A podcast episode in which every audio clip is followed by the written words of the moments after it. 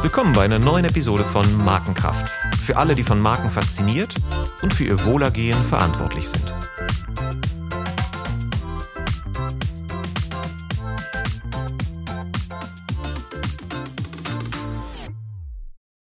Welcome to another episode of Markenkraft. My name is Olaf Hartmann, and I have the great pleasure to speak today with Paul Feldwick. Paul worked in the celebrated advertising agency BMP, mainly as a brand planner originally, and after its merger with DDB, he led its global strategy and training for many years.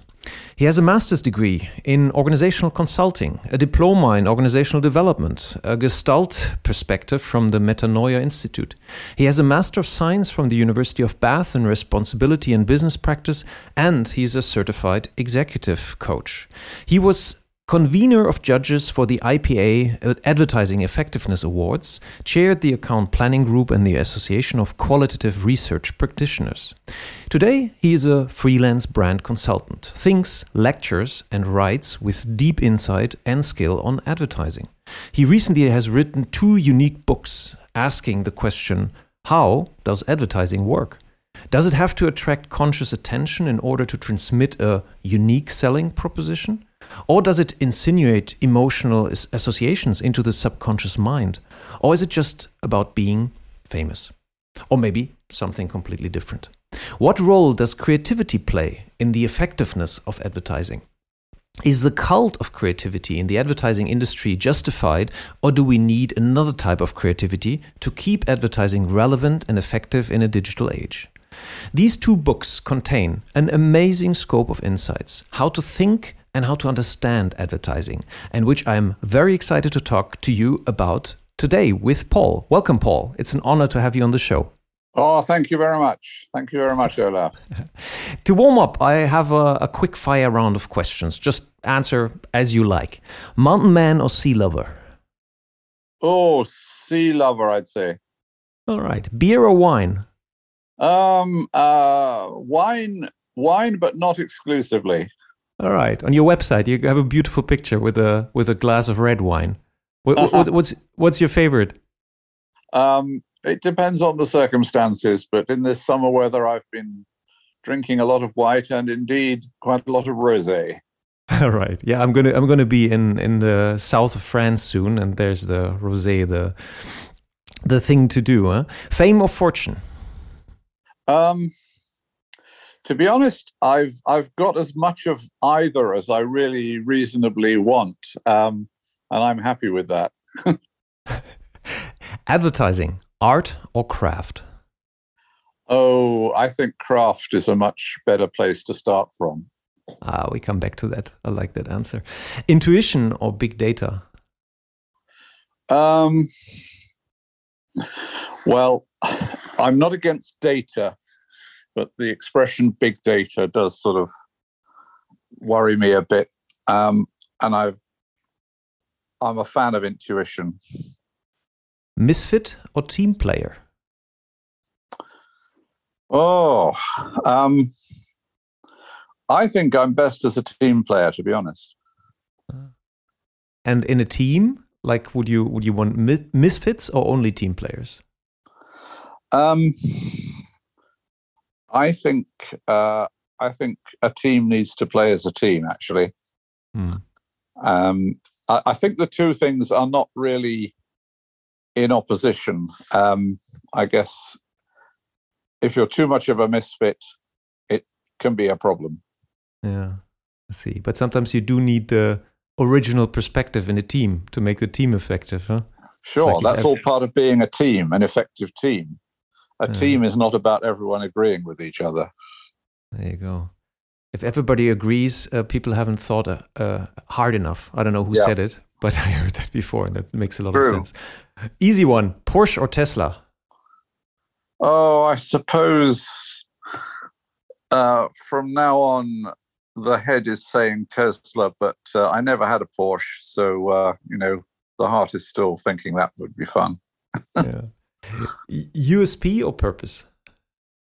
I'm sorry? Oh, USP, USP or purpose? Well, if we have to choose one of those, I'll go for USP. Hmm. different or distinct? Um, well, in the context we're going to talk about, I'd say distinct is more important. Great. What was the first job that you were ever paid for? Like, uh, what was the first money that came into your hands? Oh, wow. Um, I'm not quite sure exactly what came first, but it would be something something fairly trivial, um, like uh, maybe doing a, a bit of part-time work in my father's uh, the factory in the accounts department where my father worked when I was a teenager. But uh, nothing, nothing very significant. yeah, and you remember what you what you spent the money on? Um, probably, probably uh, an LP or something. you were into music then. Yeah. Uh, so, what was your first experience? Now we we get to the topic that we want to talk about. what was your first experience, personal experience with brands? Like, how did you get in touch with the concept of brand, or you remember how you perceived it for the first time? Oh gosh, the concept of brands. I don't know. It's, it's quite an abstract concept. Brands. Mm. Do do ordinary people really think about about brands? I wonder. Um, I, I, I, uh, one memory comes to mind, uh, which is perhaps relevant, and it goes back to when I was. I would say I was still at school, or maybe I just about left school and started university. And I remember seeing a press ad for Jaguar. You asked me about Porsche and Tesla. Mm-hmm. But I mean, if there was one car in the past that I always liked, it was the Jaguar. And this was a very simple one page press ad. You can probably find it online if you look hard enough. I think I have. Um, and it just showed a schoolboy standing outside a Jaguar showroom and he'd parked his bicycle and he was staring in through the plate glass window at the new Jaguar XJ6 or whatever it was. And there was no writing on the ad except the headline, which just said, Someday, someday. Uh, and, and I remember that struck me at the time because even then I thought, that's how I've always felt about Jaguars. And, you know, maybe maybe 20 years after that, I finally got the opportunity to own a Jaguar. And mm. it was just something I had wanted since I was, you know, since I was quite small. And I think um, everything about Jaguar as they used to be, I fear the mark has lost it now to, to a large extent, as far as I'm concerned, anyway. But, you know, Jaguar for me is uh, w- was from very early on a kind of example of what the the irrational appeal of a brand could be. You know, just in in the the beauty of its design, the the the, the beauty of the logo, um, and just everything about it, um, just made you think this is exciting. I, I, I want this, and right. it's difficult to put into words. But the ad didn't try to put it into words. It just acknowledged that, that this was how you would feel about it. Oh, you did, but you did very well because there's something that strikes me in that picture is that um, brands is also about reaching people who are not in the market, and you weren't in the market for another twenty years. Absolutely, no. I mean, at that time, I was uh, long before I even had a car of any sort, and and and long before I could uh, aspire to having a Jaguar and um, and never and nevertheless it it planted the seed which then in a in a moment of need would be a little bit exaggerated but in a moment of what is it means you would say uh, to be in the position to buy a car suddenly yeah the, the brand is is still in your relevant set. And that's uh, that's right Ah. And that's something that I think uh, many brands today uh, have forgotten that this is something the probably the most important uh, value that brands deliver is that they that they seed that they put the seeds in the ground uh, that will blossom later. And you just uh, need a lot of patience. But that's what we're talking about. Like this this is a good example of effective advertising. Um, like the reason why I'm talking to you today is uh, because those two books I read them. I, I, bought the first one, I finished it, and I was just blown away by like the way you described and i would like to talk uh, about like the different um, like you have such a deep historical knowledge about uh, how advertising came about and and what it means today so i would like to start there with that question tell us how like what is advertising like how did you how did you uh, come about to write the first book which is called the anatomy of humbug and it's about uh, yeah how uh, how advertising uh, has developed and what it what it does today and what the anatomy of it is. Um, yeah, uh, I joined BMP in 1974, um, not really knowing what I wanted to do, and I, I stayed in the agency for for 30 years, which was great, and I had a lot of interesting times. Um, I mean, BMP, right from the time I joined it, and, and indeed before, um, was an agency that produced work that was very entertaining. Um, I mean, a lot of the ads will be forgotten now because it's nearly 50 years ago, but they were they were very popular, very entertaining ads. A lot of them used humor, um, or, or, some of them were sort of emotionally appealing in other ways. But but they were they were very funny, very popular, very creative ads in in in, in their sense that I like to use that word. Um, and yet, I found that the processes that we were expected to use for creating advertising had very little to do with any of that and seemed much more based on, you know, why is this product better, on ideas of rational persuasion, on what is the proposition or what is the consumer benefit. Uh, and it was like that, that there were these these very, very different ways of thinking about advertising. I mean, I'm slightly post rationalizing because it took me many years for this, the, this thought to kind of crystallize in my mind, I suppose.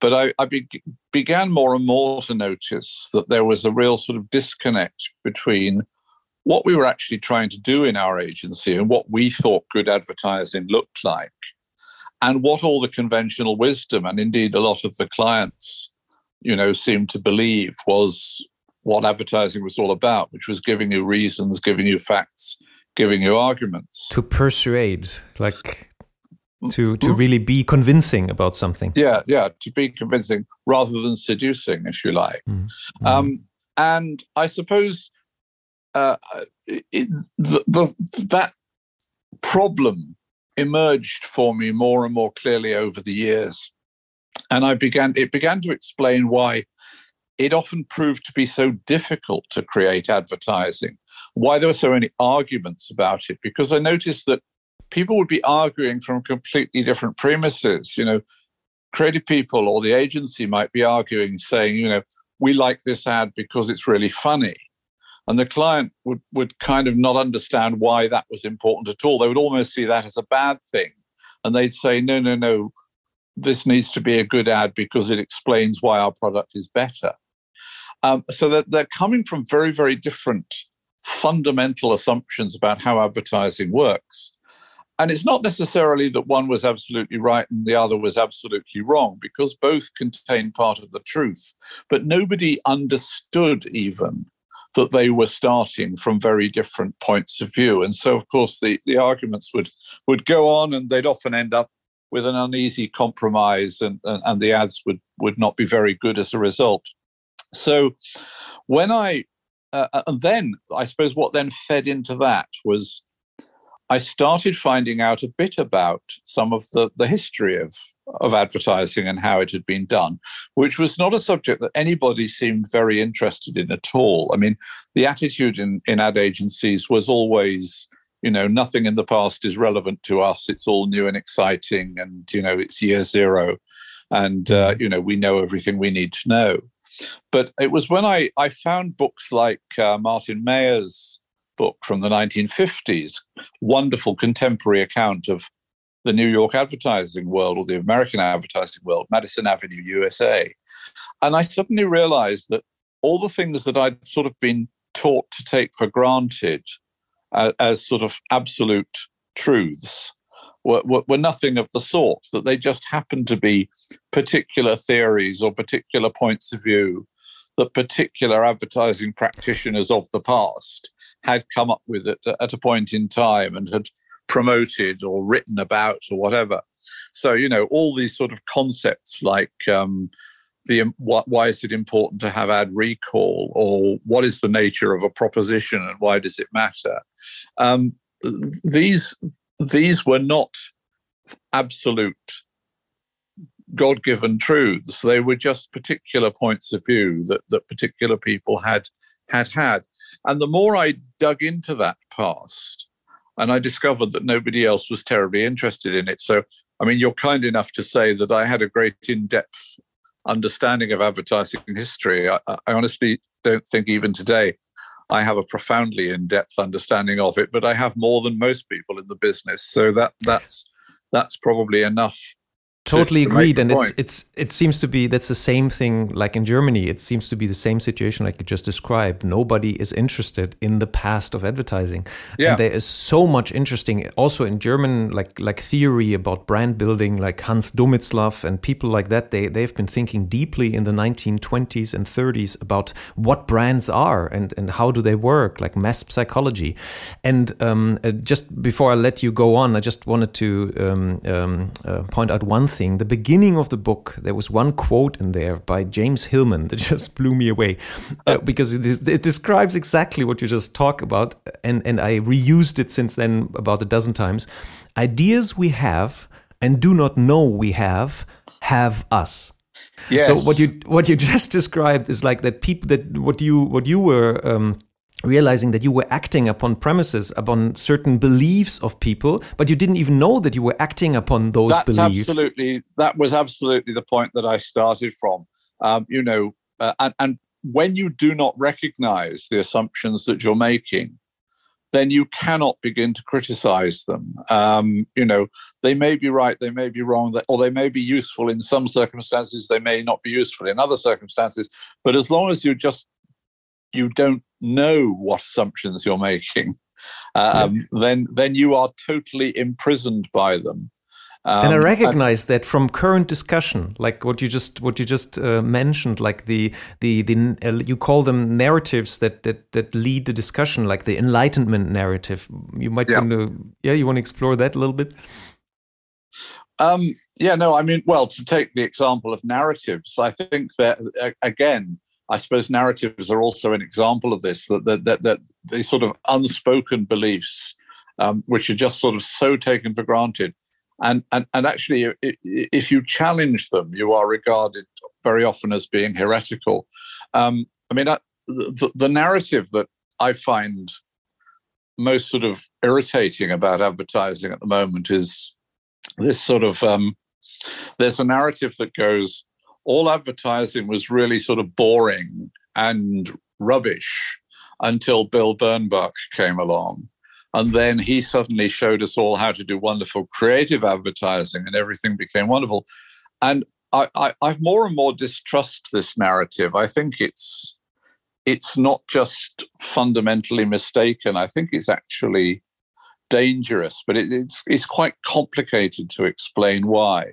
I mean, but first of all, you have to acknowledge that people were doing very entertaining, popular, uh, emotional advertising many, many decades before Bernbach, um, as well as since. You also have to acknowledge that a lot of what Bernbach and his agency did um, was actually not that partic- not that popular or even particularly successful. Uh, outside of Volkswagen, there are it's very hard to find sort of campaigns um, that that were lasting or popular that that that DDB did back in its so-called glory days. So so the whole thing is based on a number of um, sort of assumptions that when you when you challenge them, um, you know, turn out to be um, you know, very questionable, to be honest. Mm. Um, and I think that what Bernbach set up was a very dangerous idea in, in advertising. Um, that, you know, somehow creating advertising that advertising people think is stylish and sophisticated and cool is the most important thing. And occasionally, you can do advertising that's stylish and sophisticated and cool, but also happens to be popular and effective. But actually, what we've seen over the last 50 years is that um, uh, increasingly those those things are at odds with each other, and that advertising that the advertising village approves of the stuff that increasingly you know tends to win the creative awards or that the creative people themselves value um, is is is is very different from the the stuff that actually works. I mean, I say there can be an overlap. I think a lot of the work we did at BMP, and it was a bit different back in the seventies and eighties. Um, a lot of the things that won creative awards in those days um, were actually very popular campaigns as well, and very effective campaigns. Um, you know, but it, it, it, the two things have now become more and more apart and I think that's been a very gradual process. And again, it, it's happened so gradually that we've hardly been aware of what's going on. But we now end up with a situation where to create advertising that is that is popular, genuinely popular, is almost considered a bad thing. I've, I've, I've just published an article, incidentally, um, and it's it's published in a, a, a an online magazine called Media Cat, I've just published an article about the famous campaign um, for Charmin toilet tissue that featured Mr. Whipple. And Whipple is best known today, um, probably from the title of Luke Sullivan's book, Hey Whipple, Squeeze This. Uh, the interesting thing to me is that Luke Sullivan starts that book in the very first chapter by taking that campaign and he takes Mr. Whipple uh, as an example of everything that's wrong with advertising. He says, you know, this is a, a schmaltzy cornball campaign. Um, could you like just that. because because we have lots of German listen, listeners that probably don't know the campaign. Could you just summarize the campaign real quick? Well, so we have a few questions. it was an American campaign, and I don't mm. think uh, anybody outside America, or indeed, I think many Americans under the age of forty won't know it either. Mm. Um, but it was, um, I mean, it was a ridiculous uh, idea that it's for a brand of toilet tissue that was meant to be very soft. And it start the campaign started in 1964. And the copywriter had this idea that at that time, you know, women would go to the supermarket, they'd squeeze the vegetables, they'd squeeze the bread to see if it was fresh and so forth. He said maybe they would squeeze the toilet paper as well.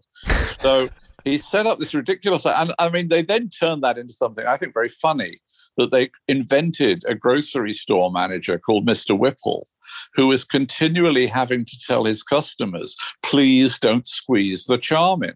Because okay. they were always coming in and wanting to squeeze the toilet paper. And he'd have to say, please don't squeeze the charmin. And then when he'd driven them away, the, the kind of punchline was he'd always have to go and squeeze it himself because he couldn't resist squeezing it. I mean, it's ridiculous. It's absurd. Um, and, you know, the, the point was that campaign was unbelievably successful. It ran for 20 years. The guy who played Mr. Whipple became a, a celebrity. He was regarded as the, the second best known face in the United States after the president himself. Um, and it was revived even, you know, years later. And and eventually, when he died, P and G still ran ran the old ads and said he'll be forever in our hearts. I mean, it was it was hugely popular. So why does Luke Sullivan choose this as an example of everything that's wrong with advertising? Well, basically, I mean, he finds some evidence, and I don't dispute that this evidence exists. That you know, during the time that this campaign was running, and it would have been very ubiquitous, if you did research into, you know, what are, what do people see as the most annoying TV campaigns, they'd come up with the Whipple campaign. And so, oh, this is annoying people. So this is the sort of advertising that we mustn't do, um, which is not completely irrelevant. But to be honest, it's it's not the main point because the thing is, um, you know, the campaign worked. It created an incredibly powerful, um, distinctive asset in Whipple, and mm-hmm. and in the you know the line, "Please don't squeeze the charmin." And it, and it drives home the, the key selling point in, in the end. And if, it, it, it, even communicated a USP about the squeeziness, you know, and the yeah, softness. Yeah, so it, yeah. it, it kind of did everything. Now, of course, you know, Procter and Gamble have never been fashionable. Um, and Bowles, who did the campaign, have never been a fashionable agency. Um, uh, the campaign is is ridiculous. It's easy to understand why people went, "Oh, it's annoying. Oh, it's silly. Oh, it's stupid. Oh, it's unbelievable." Of course, it's it's all those things, but it's it's it's actually quite funny. But most importantly, it's distinctive. It's memorable and it sold toilet paper and it built that brand. Now, hmm. if creative people today are starting from the premise that the most important thing is don't do anything that looks like Whipple, um, which they largely are being taught to do, um, you know, then which which which which explains the point. The wrong direction. Right, and which explains the point that recently there was an analysis of of um, Cannes awarded campaigns and how effective they were, and uh, they have been the least effective ever. Like the, yeah. the awarded campaigns in Cannes, they don't sell anymore. So you must be friends with Steve Harrison, huh? Like like he's he's driving home home this point like uh, can't sell, won't sell, uh, uh, very um, strongly. Yeah? yeah, I mean, I, I, I know Steve, and I've talked to Steve. Uh, I think we I think we actually have sort of different views about what's really important in creating effective advertising, although I think we're probably both right. Um, mm. But I think what we absolutely agree on is that creative awards have lost touch with reality. And I think we also both agree on this, this sort of currently fashionable idea of brand purpose mm-hmm. is, is, is very largely bullshit one but way or another. Yeah, um, and, and like, certainly, you know, in the way it's practiced, uh, it is another massive distraction from from creating advertising that that is genuinely sort of popular and uh, and effective. Right. Uh, I would like to pick up on one point which you just men- mentioned. Like you, you have different opinions, and you're probably both right. That's something that I liked about your book very much. Is like that you you bring together so many perspectives you used in um, why does the peddler sing i'm not sure uh, correct me if i'm wrong you used the metaphor of the um, of the elephant you know the the wise men in the dark that uh, touch the elephant yeah, and yeah. everybody has to say what is it and uh, yeah. everybody gives a different I, answer I, that's actually in um, anatomy of humbug but um, yeah so and, and, that actually that's um, it's an ancient Buddhist story. I mean, I I, I took it from an, uh, an American poem from the 19th century, but the original story of the elephant is actually a, an ancient Buddhist tale from from an early, you know, the Pali canon of Buddhism, I think. Would, and, would you humor uh, us to tell us to tell it for the well, people that the, don't know the, it? I'll, I'll, tell you the, the sort of the original version, if you like, and it was like there was a, a prince who brought who thought for some he, he brought together a, a group of blind men to examine an elephant, and each of them touches a different part of the elephant and says the elephant is like this. So one touches the tail and says, ah, oh, the elephant is like a rope. Another touches the ear and says the elephant is like a leaf. Another walks into his side and says the elephant is like a wall. And then, and this is the original sort of ancient version, which is actually rather more violent, um, which says, and so these blind men fell to blows and started beating each other up, shouting, you know, I am right and you are wrong, and I am right and you are wrong. Um, and the point of this whole exercise was to demonstrate, uh, from a Buddhist point of view, that as we each become attached to our own idea of what we think is right and deny everybody else's idea of what we think is right, so we just create pointless conflict and suffering. And I think that's quite a profound, uh, uh, a profound thought, um, and, and, not just applicable to advertising, but it does very nicely apply to advertising uh, because, you know, I mean, if I become too attached to the idea, which I, I mean is the central idea in why does the peddler sing, and I say, well, advertising has got a great deal to do with entertainment. And I wanted to stress that because not in I, I, I wasn't aware that anybody else had really come right out and said that. Everyone mm. in advertising historically has been slightly embarrassed by the idea that advertising might ever be entertaining. And indeed, many, many people have said, well, advertising shouldn't be entertaining. Uh, you know, Claude Hopkins said, you know, never be frivolous. People do not patronize a clown. David Ogilvy said, do not sing your sales message. And uh, Sergio Zyman says advertising that entertains does not work and all this sort of stuff which is i mean i think this is tosh but you know so i say well actually a lot of advertising works precisely because it is entertaining but interesting. I would I like to explore. To... I, would like to explore that a little bit because, like, um, I think it's it's it's um, this this train of thought leads us to to a very good conclusion, um, like you describe in the book. Um, but it's um, it's important to understand those different perspectives. Like if we translate that elephant metaphor now on advertising, like could you describe what is the trunk, what is the the the tail, what are the ears of the of the of the elephant in advertising? Oh, I I mean I don't know if I can elaborate it quite that cleverly off the top of my head, although it's it would be possible to do it. But just to to continue my train of thought, um, you know, as I say, entertainment for me is really important and needs to be talked about. And that's why I stress it in this book. Um, if you read Steve Harrison's book about, you know, how to write advertising, he he is much more about you've got to explain why the product is better. Right. Um, and and I mean, he comes from a direct marketing background essentially, um, and he's very successful in what he does. You know, he's a great copywriter. Um, so you know, I don't want to say any of that is wrong, but that is working in a very different way. It may be complementary, it may be something that can be made to overlap. Um, and but again, if you just say that's all advertising does, hmm. uh, and you ignore other perspectives, then I think you are missing something really, really important.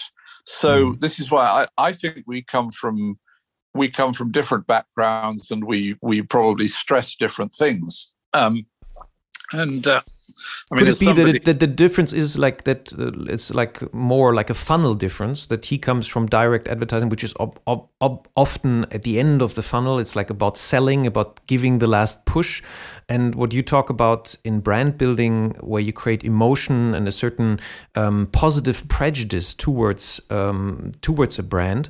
That that is that is more yeah. In, in that way, it's more important yeah. to to create an emotional connection early on, like you described with the yeah. Jaguar ad, and then later yeah. his his salesmanship comes in that sends you that letter that sells you the the lease rate in the right moment with the new model, and it just does the kill. Yeah, and both is right. Well, again, but... I mean, you're right, and I mean the, the, the, that's um, there's a lot of truth in what you've just said.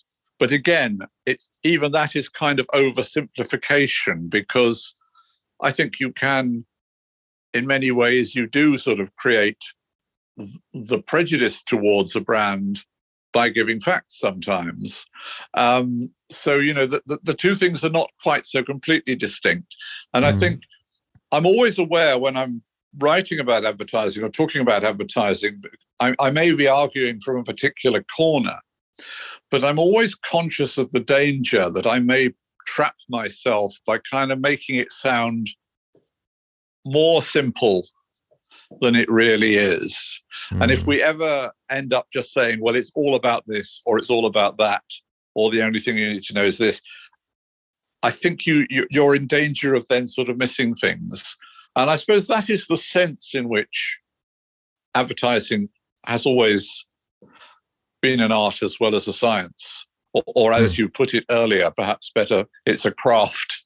Um, craft rather than an art is, is, is a better a better expression for it because at the end of the day, it exists to um, to um, you know achieve, achieve a, a particular yeah. purpose rather That's than right. art, which is you know art art for art's sake or whatever.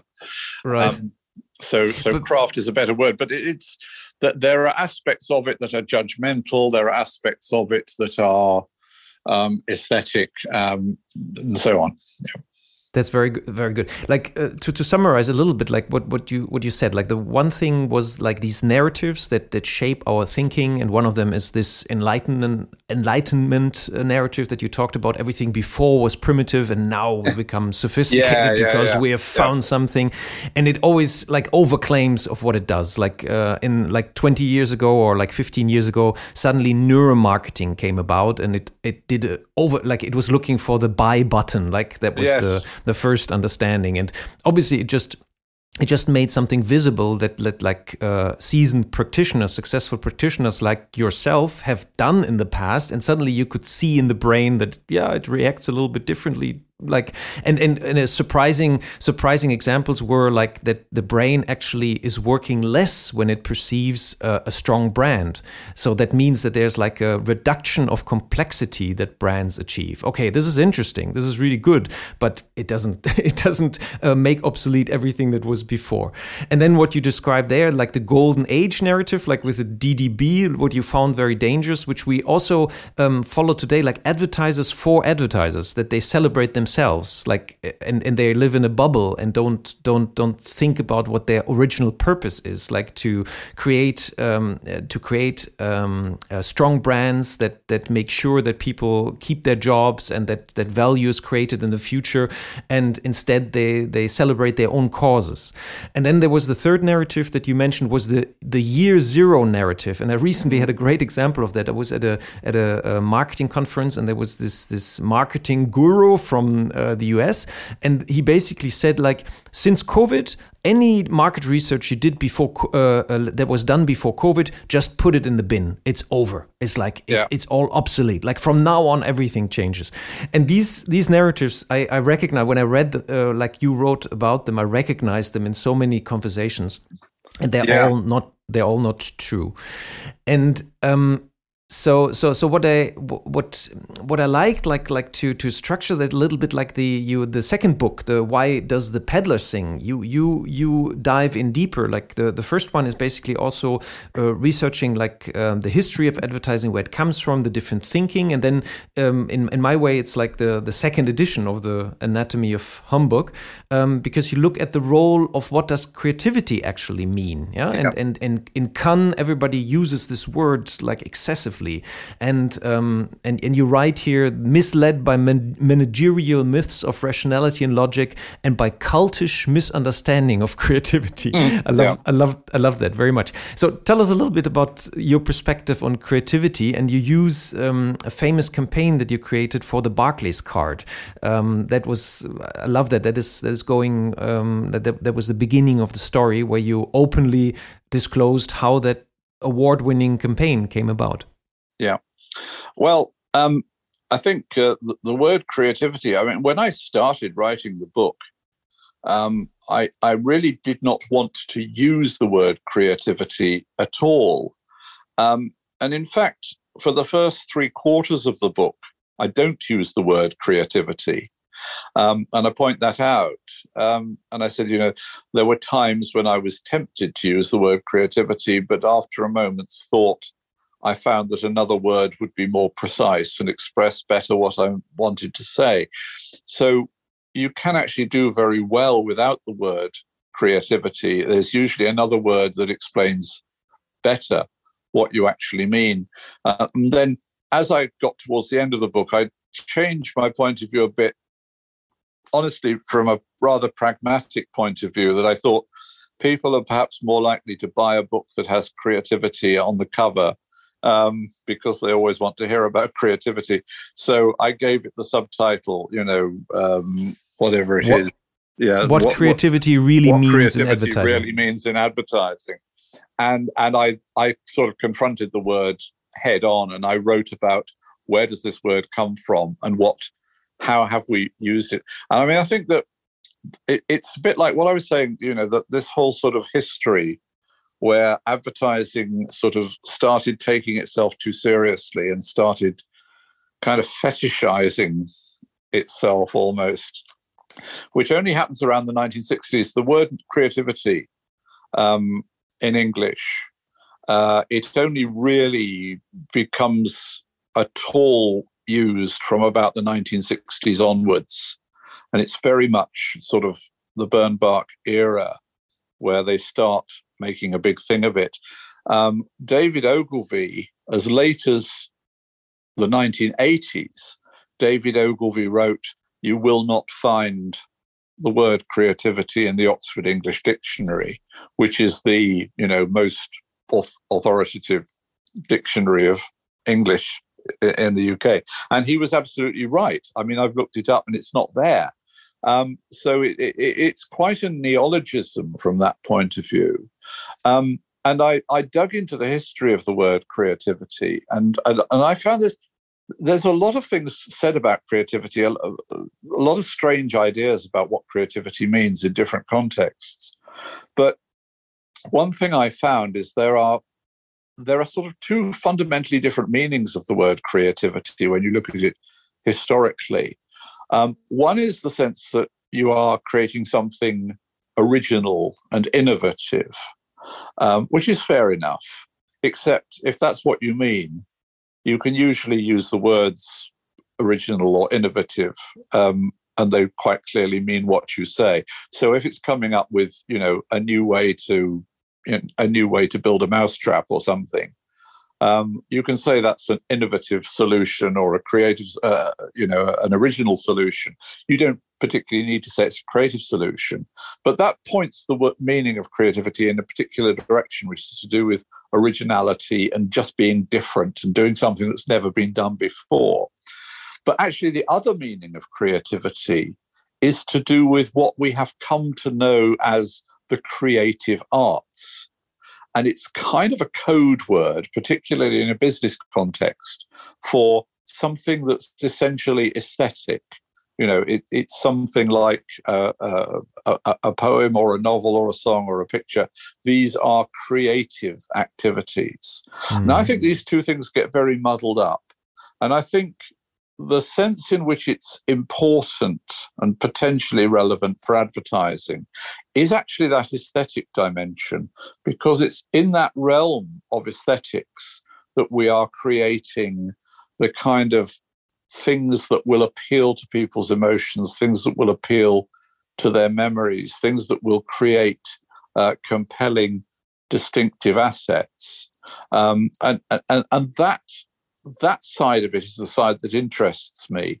Um, but we need to sort of distinguish that from just being different for you, for for the sake of being different, because I think that leads you down a quite dangerous route, which leads you in terms of saying, oh, it's all about zigging while the others zag, and it's all that leads you to mold to moldy to moldy whoppers, for example. Yeah. Yes, and just just being shocking. Um, yeah, yeah, yeah. Uh, uh, for uh-huh. the sake of being shocking. And while that sometimes goes hand in hand with being effective, it very often doesn't, because the the reality is that in any sort of aesthetic tradition, um, and I think this is as true of advertising as anything else uh, it's certainly true in the field of popular culture, as I, as I try to show in the book, that mm. what appeals to people is not something that is completely different and completely shocking and completely outlandish, but something that gets just the right balance between mm. familiarity and novelty. And, so, and, you just so you mentioned David Ogilvy within a context of something that is already familiar. That's what people enjoy, and that's what touches people. That's what that's what's meaningful to people. Right, and and you mentioned David Ogilvy, who who who said basically like you know great people always contradict themselves. Like he he he said this, or supposedly said like if you have nothing new to say, sing it. So so the con the content is familiar, but the way it's delivered is creative in that way like yeah. like the, the way you deliver the message but people do want like and that's what brands are about it's not always about like really delivering the difference because you know technologically what is really different today? And if it's different for one month in six months it's not going to be different anymore.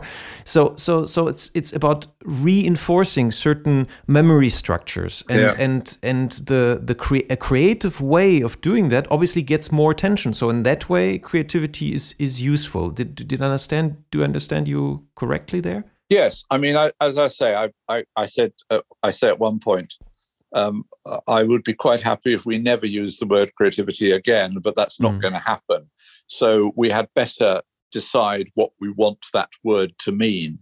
Mm. And I end up with a sort of manifesto for creativity. And I say, what something like what creativity needs to mean in advertising is, you know, the, the artistry and the craft of creating something that is popular and appealing to people and you know and, and memorable and and and that is what that is all that great advertising really needs to do um, and if it doesn't do that, then it's really not doing its job.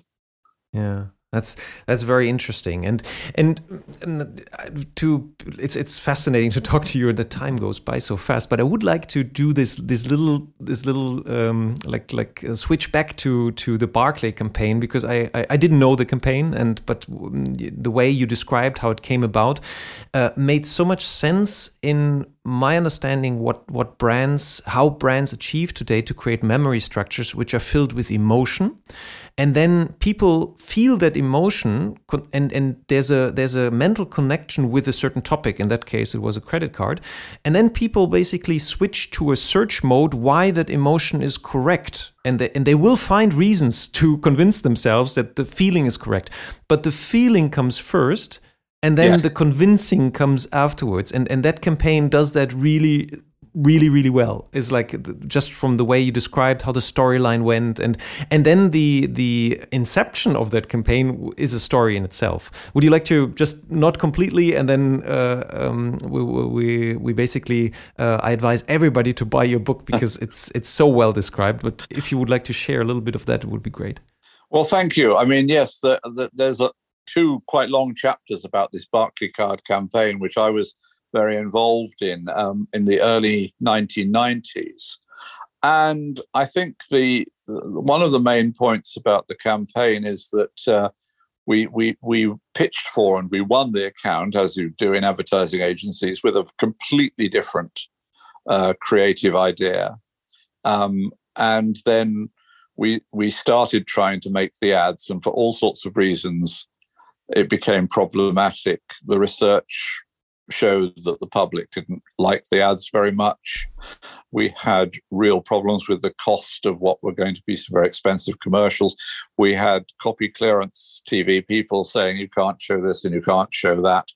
And anyway, I mean, it was all, but the whole campaign was based on a very sort of um, rational kind of argument and a slogan. It was like, you know, this is the only credit card you'll ever need because, because, because and we, we were kind of working fundamentally in a very sort of left brain, rather pedestrian way.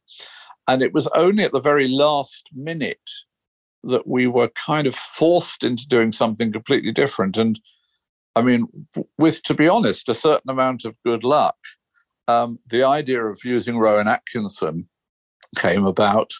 And we then got in touch with Rowan Atkinson and we found that Rowan Atkinson was keen to do a particular character.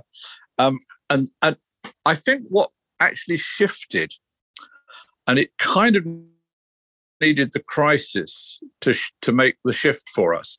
It shifted us from thinking in terms of let's do an ad that tells people why this product is better, to doing something that is actually going to be genuinely entertaining and popular. Um, and I mean, of course, we did both, but I think it was the fact that we started thinking in terms of this is show business uh, rather than we're doing an ad that turned this into one of the most successful campaigns that probably I've ever worked on. And indeed, it's probably still today the only campaign that most people will remember for Barclaycard in the UK, as long as they're old enough. Um, and they're still and the story... very, very funny commercials, beautifully crafted and shot, you know, very much actively designed and, and created by Rowan Atkinson and his, his producer, John Lloyd, um, in the same way that would have done a, a TV show. Right, and and, the, and it, it was basically taking the character Johnny English, the the yes, it was a precursor the, the, of Johnny English before right. that that that finally arrived. But uh, that was kind of like the his original sketchbook for Johnny English, like. And, and and they were basically like comedy pieces, like with him and his assistant, and he like being the Johnny English character, always knows everything better and is, is, right, is super. And then the assistant had the Barclaycard yes. and always solved the problem of the the superhero uh, uh, secret agent that didn't know how yeah, to yeah. solve the problems, and that drove home messages like yeah. Uh, insurance with a car card and other messages. Yeah, and it's and well. Mean, they did all the hmm. things that ads are expected to do. They told you about the product benefit. Um, they were full of mentions of the brand name. This is another thing to notice if you watch these films. I mean, again, uh, there are an awful lot of creative people nowadays who seem to think it's desperately uncool to mention the brand name at all in the advert. But you yeah. look at these ads, and I mean, Rowan Atkinson said, Barclaycard, Boff, Barclaycard. What do I need to use a Barclaycard for? It's like completely effortlessly he gets all these mentions of the brand name in so you, you can't miss what it is they're talking about but you don't really notice it because you're just laughing all the time yeah, and then you're in the field of Jenni Romaniuk, who's going to be on the show as well, and uh, who who who has done some really amazing work in researching how important it is to have a strong brand coding. Yeah, like the stronger your brand is coded, the better everything performs that you invest in media. Absolutely, so, I think I think uh, her work is really important. Yeah. Yeah, and um, and then there, there you you included a Howard Gossage uh, um, quote in the end of the book, the, the which which I which I found very good and a good example of what you just described. So basically, you were entertaining people; these were comedy pieces, and by doing that, you basically they they allowed you to to put the the brand name into their memory. Yeah. So yep. and and Howard Gossage said the buying of time and space is not taking out a hunting license on someone's private preserve, but yeah. the rent renting of a stage on which we may perform. Yes. Yeah, that, I like a, that quote very much. Yeah, and that's that. That explains that very well. Oh, it's fantastic. So, thank you very much for for like uh, sharing all those uh, yeah like like already insights from the book. But again, I will put the the books in the show notes, and I can anybody in advertising or marketing, uh, I, I I advise to read this book. This is this is money well spent and also time well spent, because I haven't found anywhere such a comprehensive look and deep dive into what is the thinking behind the effectiveness of advertising. And you did a great job there. Well, so, thank you. That was what I hoped to do. You, did. I mean, for me, you did. It's always, uh, like we know, uh, communication and, and brand communication is always context dependent, but I don't know. You you you did you did the trick absolutely. And so, looking back on your on your long career, I would like to finish finish up with something like um, um, uh, like you are a mentor and a coach as well. So, if you would mentor the young Paul who fell in love with advertising and is determined to make a career in it today, what would be your key advice? Oh goodness, what would I say to myself? Um, I really I find it difficult to answer that question. It's it's it's a kind of a thought experiment that I struggle with because um, I think I, I never knew where my life was going, and I'm not sure I ever would have benefited from knowing. I mean, if I'd been told when I went into the business, you know, you'll still be you'll still be giving an interview about advertising to somebody in Germany in 50 years' time, I've probably been horrified. but that's the way it's turned out, and I have no regrets about it at all. So I suppose I would just want to say to myself, you know, um, hang on in there. It's um, you know, carry on doing this as long as it's interesting for you and uh, and you might be surprised how long that is. yeah, and had you, did you have like like a, a, model for yourself when you came to crossroads where you had to make a decision? was there like a certain way that you thought about how to make decision? Um, Probably. Again, hard to answer. I mean, I look back on my life sometimes and I think um, at one level it seems very unadventurous because I I literally stayed at the same agency for over 30 years. Um, and then when I was in a position to leave the agency, I, I kind of just settled down to um, doing a bit of consultancy and writing and and seeing what came along. There's never been much of a grand plan, I'm afraid, but hmm. I guess by just sort of sitting around and seeing what came up next, I've I've maybe been very fortunate or very optimistic, opportunistic because um, it seemed that something something interesting did always come along next. Yeah, I mean, like in the beginning, I, I listed all those, uh, all those education, the, all the degrees that you gain. Like you're a lifelong learner. I mean, that's something that's that's written all over your your um, curriculum vitae. Basically, it's like uh, looking at what's next and what can I learn more. Yeah, it's like to stay well, curious that's would true. be something. I mean, that, that that I guess that is what sort of keeps me keeps me excited. Is is you know either learning or or writing mm. you know, to discover what I think about something. Uh, writing is the best way of doing that. Um, yeah, that's that's what makes me want to get up in the morning, I guess. Yeah, and if you like the consulting that that you do right now, like, um, do you see something coming up that that brands should watch out for, like in in um, in the challenges ahead now we where uh, we just had covid okay and some people say everything changes with covid which is not true because mm -hmm. people people's brains don't change in 2 years but then we have a war coming and and we have technological changes in in at like everybody always said like in our times things have changed quicker than ever everybody always said it but this time we're talking here about uh, three four five different influences that come at the same time and become yeah. ripe like uh, artificial intelligence and all that. Could you give us like um, what's what's in it for you? Like if you could, um, uh, you have the uh, in a fairy tale, you know, the, how do you call it, the genie out of the bottle? If you could like uh, rub the bottle and wish for the perfect client that gives you what you just described, the challenge of learning and enjoying, and at the same time solving something which uh, which you see coming up. Oh gosh, um, that's that's a that's a big question. I mean, I suppose in answer to your your sort of earlier, slightly earlier thought, um, yes, I mean there are a lot of very alarming things happening in the world at the moment, and I, I, I don't, I'm not kind of relaxed about any of them. Uh, you know, we have a war in Europe. Um, we have serious problems with with climate change.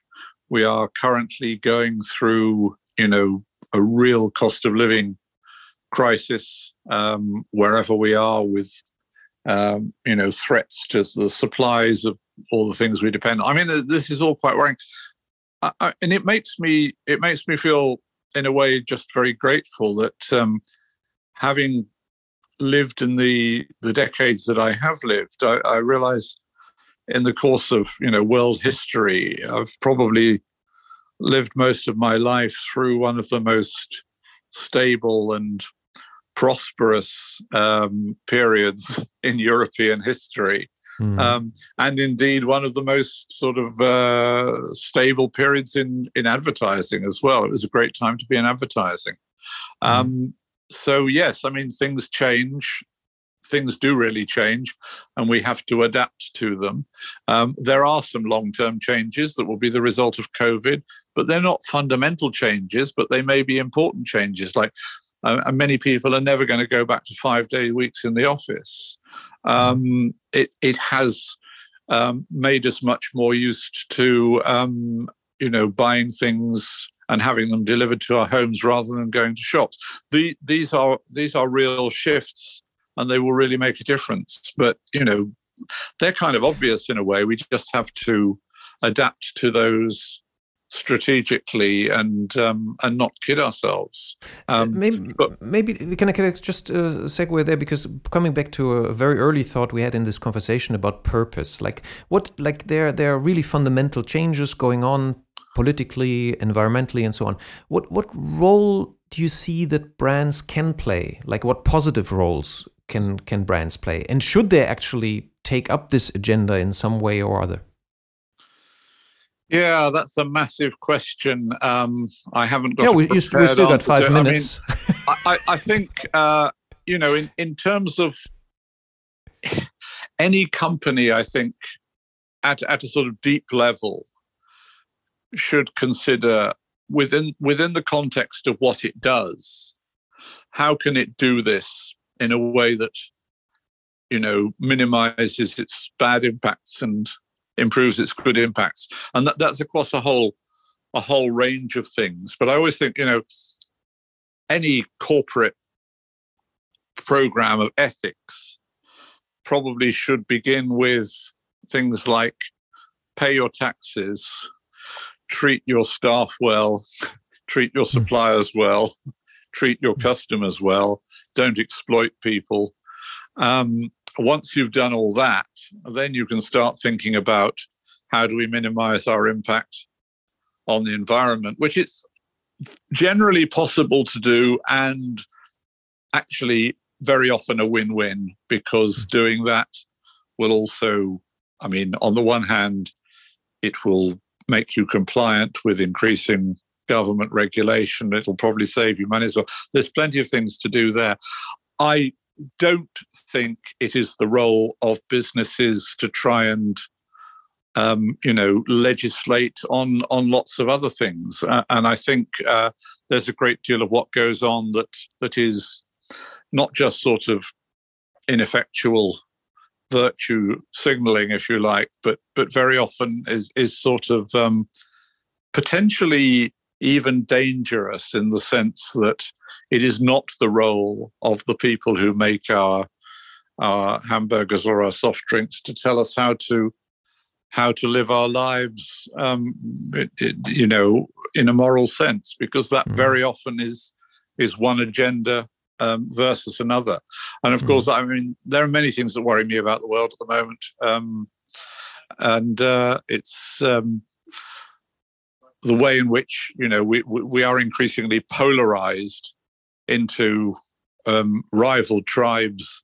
who you know simply have no means of having meaningful dialogue with each other um, other than wanting to kill each other that's that's very worrying because most of the answers to most of the difficult questions are more nuanced and yet it's becoming increasingly difficult to have a nuanced debate um, mm. But I think on the whole, the the the, the talk of brand purpose uh, beyond those basics um, is, uh, I think, um, often a, a, a, massive distraction.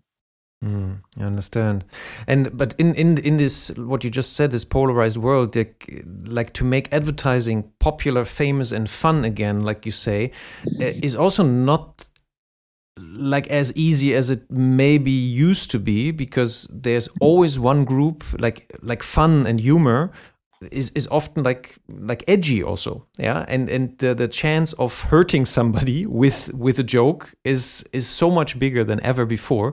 So it's not easy to navigate these waters um, also for, for for brands. And so they become a little bit overly serious and overly purpose driven maybe also from from that yeah, no, I, I acknowledge that that that has become a difficulty, but um, you know, mm. it, it's something that each brand has to negotiate its way for itself, and I think uh, you know that is possibly an area where you know any any any business has to sort of can have a position on what it thinks is acceptable and what it thinks is not acceptable. Right, um, right. But uh, you know, I, I, I think it's the, there's not necessarily a single answer to any of those things, and it's mm. still possible to do work that's popular and entertaining without necessarily yeah, being edgy. That, that leads me to my to my last, second to last question is like, what do you hope for? What do you what do you see for yourself? Like, what do you hope for yourself for the next years? But what do you hope for as a development? I would like to see. I would like to see. Um, I would like to see the advertising industry, whatever it looks like in the future, as being, you know, going back to being more focused on doing stuff that is that does what it's meant to do, really, that is effective for the clients, and ideally not too irritating for the public. uh, and, and, at the not, moment, I think it's far from both those things. Right. And many people in advertising are ashamed to be in advertising. I think that's something that is a bad sign. Also, it's like they they, they don't see the value. To in be ashamed is not a good place to be. Yeah, I think uh, you know, and if that's how you feel, you know, maybe you're not in the right place. That's it. Yeah, I would say the same thing. So one one tip I would like still from you, like what would you like what resource would you would you point your listeners to besides your own books? But what film book or other inspiration would you say this is something to check out what oh gosh, which book it? which book for example have you gifted often besides your own? Oh well um yeah let me think. Um i would um I I mean, apart from the obvious ones, like, you know, I mean, everyone should read Byron Sharp if they haven't, and everyone should look at Orlando Wood's books, which are really interesting. Um, But if you want to go slightly off piste, um, I would suggest it would be interesting now to look back at the book called. Um, let me just see what its actual title is. It's on my bookshelf right here. I would go back to a book that came out a few years ago called Anti Fragile by Nassim Nicholas Taleb.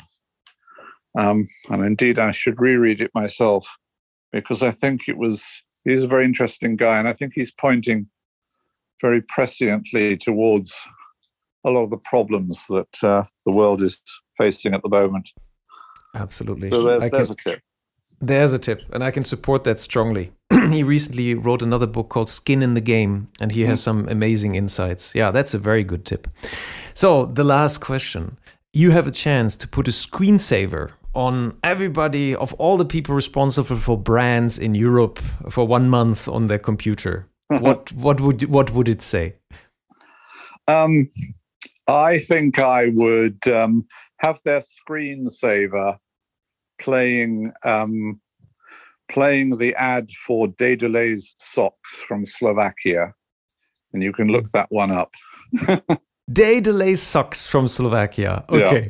we'll have to check that out. Thank you very much, Paul. This was. Uh, truly an amazing hour with you. My sincere thanks for your time, and uh, I wish you all the best for your endeavors, and uh, well, maybe hoping ho hoping for another book um, because I enjoyed yours a lot. Thank yeah, you very I, much. I hope there will be another one at some point. And uh, thank you, Olaf. Bye.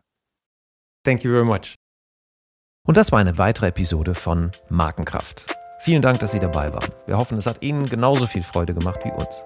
Wenn ja, empfehlen Sie uns, Ihren Freunden, Ihren Bekannten, Ihren Kollegen und bewerten Sie uns auf iTunes, Stitcher, Spotify, Soundcloud, egal wo Sie diesen Podcast hören. Share the love for brands. Machen Sie es gut für sich und die Menschen in Ihrem Leben.